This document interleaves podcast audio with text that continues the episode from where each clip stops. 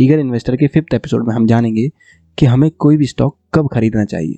इसके साथ साथ ही हम जानेंगे कि हमें कोई भी स्टॉक कब नहीं खरीदना चाहिए और हमें कब वो बेचना चाहिए। आगे बढ़ने से पहले हमें ये जानना ज़रूरी है कि हम किस बारे में बात कर रहे हैं। मैं यहाँ पर शॉर्ट टर्म ट्रेडिंग की बात नहीं कर रहा हूँ, मैं बात कर रहा हूँ इन्वेस्टमेंट की। इन्वेस्टमेंट में हमारा टाइम पीरियड होता है 5 से 10 साल, 20 साल, 50 साल। एक अच्छे स्टॉक को खरीदने का कभी भी खराब समय नहीं होता और कभी भी खराब स्टॉक को खरीदने का अच्छा समय नहीं होता। तो इसलिए आप जब भी जो भी स्टॉक चुनें उसको अच्छे से जांच परख लें। कोई भी अच्छा स्टॉक कैसे खरीदते हैं उसके लिए आप पिछला एपिसोड देख सकते हैं, जिसमें हमने 11 इंडिकेटर्स बताए हैं जो कि आपको ध्यान रखने चाहिए स्टॉक खरीदने से पहले। दूसरी बात का हमें ध्यान रखना है कि हम स्टॉक तब खरीद सकते हैं जब वो अंडर वैल्यूड हो, जब उसकी इंट्रिंसिक वैल्यू ज़्यादा हो उसकी मार्केट प्राइस से, क्योंकि जब अल्टीमेटली वो अपनी इंट्रिंसिक वैल्यू के ऊपर जाएगा तब आपको बहुत ज़्यादा प्रॉफिट हो सकता है। मान लीजिए एक स्टॉक है जिसकी इंट्रिंसिक वैल्यू है 1000 रुपये और वो अभी मार्केट में 500 रुपये का चल रहा है, तो अभी आपने अगर उसको खरीद लिया तो आगे आने वाले जब 1-2 साल में उसको अच्छा एक्सपोजर मिलेगा, उसकी लोग वैल्यू समझेंगे, तब वो उसे खरीदना शुरू करेंगे और जब उसकी प्राइस बढ़ेगी तब आपको अल्टीमेटली बहुत ज़्यादा फ़ायदा हो सकता है। इसलिए ये ध्यान रखें कि आप अंडर वैल्यूड स्टॉक्स को खरीदें। तीसरी बात का हमें ध्यान रखना है कि जब भी कोई भी इंडस्ट्री ग्रो हो रही है, जब भी कोई नई इंडस्ट्री आ रही है और उसमें ग्रोथ पोटेंशियल है, तब हम उसमें इन्वेस्ट कर सकते हैं, तब हम उसका स्टॉक खरीद सकते हैं।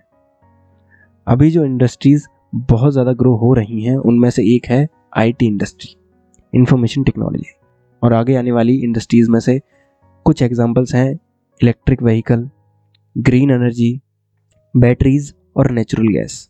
तो हम स्टॉक तब भी खरीद सकते हैं जब उसकी इंडस्ट्री ग्रो हो रही हो, हम स्टॉक तब भी खरीद सकते हैं जब बाकी के लोग बेच रहे हों। वॉरेन बफेट जो कि दुनिया के सबसे अमीर इन्वेस्टर हैं, उनका कहना है be fearful when others are greedy and be greedy when others are fearful. इसका मतलब है कि जब बाजार में बहुत ज़्यादा मंदी आती है, जब सारे लोग बेचते हैं, जब क्रैशेज आते हैं, जब डिप्स आते हैं, तब कोई भी स्टॉक खरीदने का सही समय होता है, क्योंकि तब वो स्टॉक्स अपनी वैल्यू से काफ़ी नीचे चले जाते हैं। अगर उस टाइम पर हम खरीदें तो हमें बहुत ज़्यादा फ़ायदा हो सकता है और हमें तब बच के रहना चाहिए जब सारे लोग खरीद रहे हैं, जब मार्केट हर रोज़ ऑल टाइम हाई पर जा रहा है, क्योंकि इस तरह से स्टॉक्स ओवर वैल्यूड हो जाते हैं। अब सच्चाई ये है कि हम कभी भी मार्केट को प्रिडिक्ट नहीं कर सकते, हम तो क्या कोई भी नहीं कर सकता, इवन वॉरेन बफेट भी नहीं कर सकते। तो मार्केट को टाइम करने के बजाय हमें ये ध्यान रखना है कि हम मार्केट को टाइम ना करते हुए हम अपने स्टॉक्स को एवरेज आउट करें, मतलब हम एक रेगुलर इंटरवल पर स्टॉक्स को खरीद सकते हैं, जिससे over a long period of time हमारा इन्वेस्टमेंट एवरेज प्राइस पर आएगा। और ऐसा हम SIPs के थ्रू कर सकते हैं, जिससे कि हर महीने हमारा कुछ ना कुछ पैसा इन्वेस्ट होता रहेगा और हम प्राइसेस को एवरेज आउट कर सकेंगे। अब हम बात करते हैं कि हमें कोई भी स्टॉक कब नहीं खरीदना चाहिए। सबसे पहली चीज़, हमें कोई भी स्टॉक तब नहीं खरीदना चाहिए जब उसकी डिमांड बहुत ज़्यादा हो। कोई भी स्टॉक अगर बहुत ज़्यादा न्यूज़ में आ रहा है, बहुत ज़्यादा आर्टिकल्स में आ रहा है, तो चांसेस हैं कि उसे जितना ग्रो होना था वो हो चुका है और अब वो और ग्रो नहीं होगा। जनरल पब्लिक को ये चीज़ पता चलती है कि वो बहुत ज़्यादा ग्रो हो रहा है, उसके बाद जनरल पब्लिक उसमें अपना पैसा लगाना शुरू कर देती है और जब पब्लिक अपना पैसा लगाती है, हम आप जैसे लोग अपना पैसा लगाते हैं और उसके कुछ दिनों बाद ही वो स्टॉक क्रैश हो जाता है, तब हमें काफ़ी ज़्यादा लॉस हो जाता है। ऐसा इसलिए होता है क्योंकि वो जितना ग्रो होना था वो हो चुका है और अब वो ओवर वैल्यूड है। अब मार्केट का एक छोटे से छोटा रीज़न भी उसे बहुत ज़्यादा गिरा देता है। दूसरी चीज़, हमें कोई भी स्टॉक तब नहीं खरीदना चाहिए जब उसकी इंडस्ट्री ही ख़त्म होने वाली हो। जैसे नेटफ्लिक्स के आने से, OTT प्लेटफॉर्म्स के आने से DTH इंडस्ट्री बहुत ज़्यादा स्ट्रगल कर रही है। हमें इतनी जानकारी होनी चाहिए कि हम प्रेडिक्ट कर सकें कि आगे कौन सी इंडस्ट्री अच्छी काम करने वाली है और आगे कौन सी इंडस्ट्री गायब हो सकती है। हमें स्टॉक तब भी नहीं खरीदना चाहिए जब वो ओवर वैल्यूड हो, जब उसकी इंट्रिंसिक वैल्यू बहुत कम है उसकी मार्केट प्राइस से, क्योंकि अगर आप ओवर वैल्यूड स्टॉक्स को खरीदते हैं तो आपको चांसेस हैं कि अच्छा स्टॉक भी अगर होगा तो वो आपको अच्छे रिटर्न्स नहीं दे पाएगा। अब बात करते हैं कि हमें कोई भी स्टॉक कब बेचना चाहिए। सबसे पहली चीज़, हमें कोई भी स्टॉक तब बेचना चाहिए कि जब हमारा गोल पूरा हो चुका है, जब हमारा उसे खरीदने का पर्पस पूरा हो चुका है। मान लीजिए आपने इन्वेस्ट किए थे 10,000 रुपये और आपका गोल था कि आपको उसको 12,000 करने हैं।